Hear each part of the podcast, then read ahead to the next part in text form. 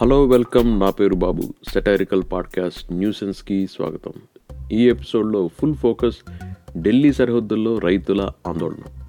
మూడు సంవత్సరాల క్రితం ఉత్తర భారతదేశంలో ఢిల్లీ సరిహద్దుల్లో రెండు వేల ఇరవై నుండి రెండు వేల ఇరవై ఒకటి వరకు దాదాపు ఒక సంవత్సరం పాటు రైతులు మకాం వేసి ధర్నాలు నిర్వహించారు. అప్పుడు ధర్నా ఎందుకు ముగించారు? మళ్ళీ ఇప్పుడు ధర్నా చలో ఢిల్లీ అని ఎందుకు అంటున్నారు? సమస్యలన్నీ తీరిపోవాలి కదా. అయోధ్యలో మందిర్ కట్టించారు కదా. కాకపోతే రైతుల సమస్యల మటుకు తీరలేదు. ఆ బ్యాక్గ్రౌండ్ ఏంటో చూద్దాం. ప్రతి ఒక్కరికి కష్టాలు ఆందోళనలు ఉంటాయి. కొందరికి తమ ఫేవరెట్ హీరో సినిమాకు టికెట్స్ దొరుకుతాయో లేవో అని ఆందోళన పడితే ఇంకొందరు క్రికెట్ మ్యాచ్లో ఎవరు గెలుస్తారో అన్న ఆందోళన. కాకపోతే ఇటువంటి ఆందోళనలు పడే వాళ్ళకి మూడు పూట్ల కడుపు నిండా ఫుల్గా ఫుడ్ దొరుకుతుంది. కొంతమందికి తిన్నది అరక్క ఆందోళన. అలా కాకుండా పొట్టగడమే కష్టమైతే వాటిని ఒట్టి ఆందోళనలు అనరు చావు బ్రతుకు సమస్యలు అనొచ్చు. అటువంటి సమస్యలే మన రైతులవి. ఆ సమస్యలు ఏంటి స్థిరమైన ఆదాయం లేకపోవడం ఇన్ఫ్లేషన్ పెరగడం రేట్లు పెరగడం గింజల రేట్లు ఎరువుల రేట్లు యంత్రాల రేట్లు ఇలా దానికి తోడు పంట నష్టం అప్పుల బాధ సరైన అప్పు దొరకదు దొరికితే అధిక వడ్డీ.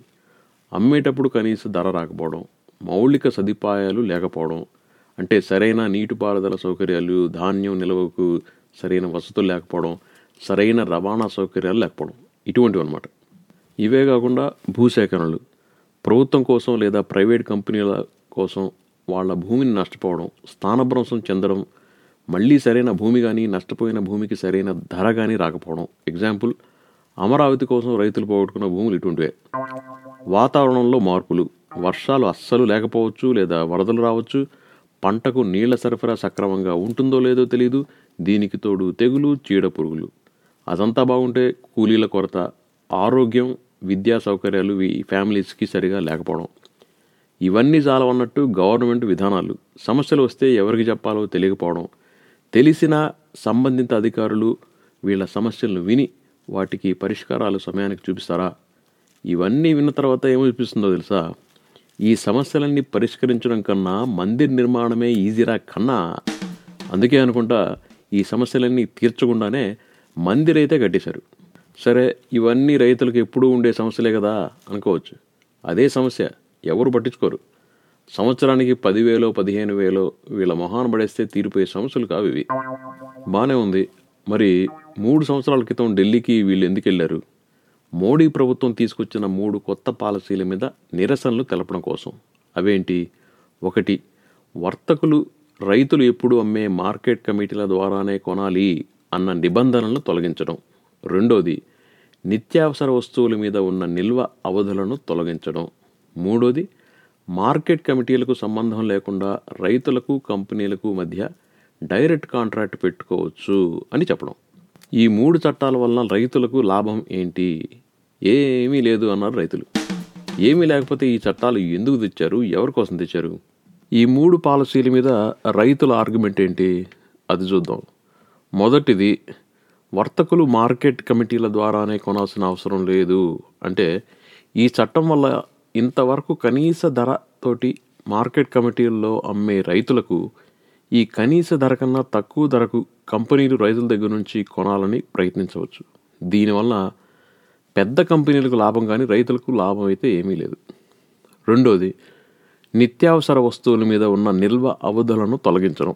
ఒక పెద్ద ఆహార సంస్థ ఉందనుకోండి ఈ నిల్వలకు అవధులు లేవు అని చెబితే ఈ సంస్థ ఎంత కావాలంటే అంత తక్కువ ధరకు రైతుల నుంచి కొని కృత్రిమంగా కొరత సృష్టించి ధరలను పెంచి రైతుల లాభాల మీద వినియోగదారుల జేబుల మీద దెబ్బ కొట్టచ్చు. అది రెండో పాయింట్. మూడో పాయింట్ మార్కెట్ కమిటీలకు సంబంధం లేకుండా రైతులకు కంపెనీలకు మధ్య డైరెక్ట్ కాంట్రాక్ట్ పెట్టుకోవచ్చు అని చెప్పడం. ఇటువంటి కాంట్రాక్ట్ వలన కంపెనీలు రైతులకు కనీస ధర కన్నా తక్కువ ధరకు కాంట్రాక్ట్ రాయించుకొని మార్కెట్ ధర పెరిగినా రైతులకు చర్చలు జరిపే తావుండదు తిరిగి తిరిగి నష్టపోయేది రైతులు. నవంబర్ రెండు వేల ఇరవై నుండి రైతులు దాదాపు సంవత్సరం పాటు నిరసనలు తెలిపితే అప్పుడు మోడీ ప్రభుత్వం ఈ చట్టాలను వెనక్కి తీసుకుంది. సంవత్సరం పాటు రైతులు నెత్తి నోరు కొట్టుకొని తమ పంటలకు నష్టం వస్తుంది అని కూడా లెక్క చేయకుండా కుటుంబాలను కూడా వదిలిపెట్టి నిరసనలు తెలిపితే అప్పుడు దిగొచ్చింది ప్రభుత్వం. సంవత్సరం పాటు వీళ్ళ జీవితాలతో ఆడుకోవాల్సినటువంటి అవసరం ఏంటి?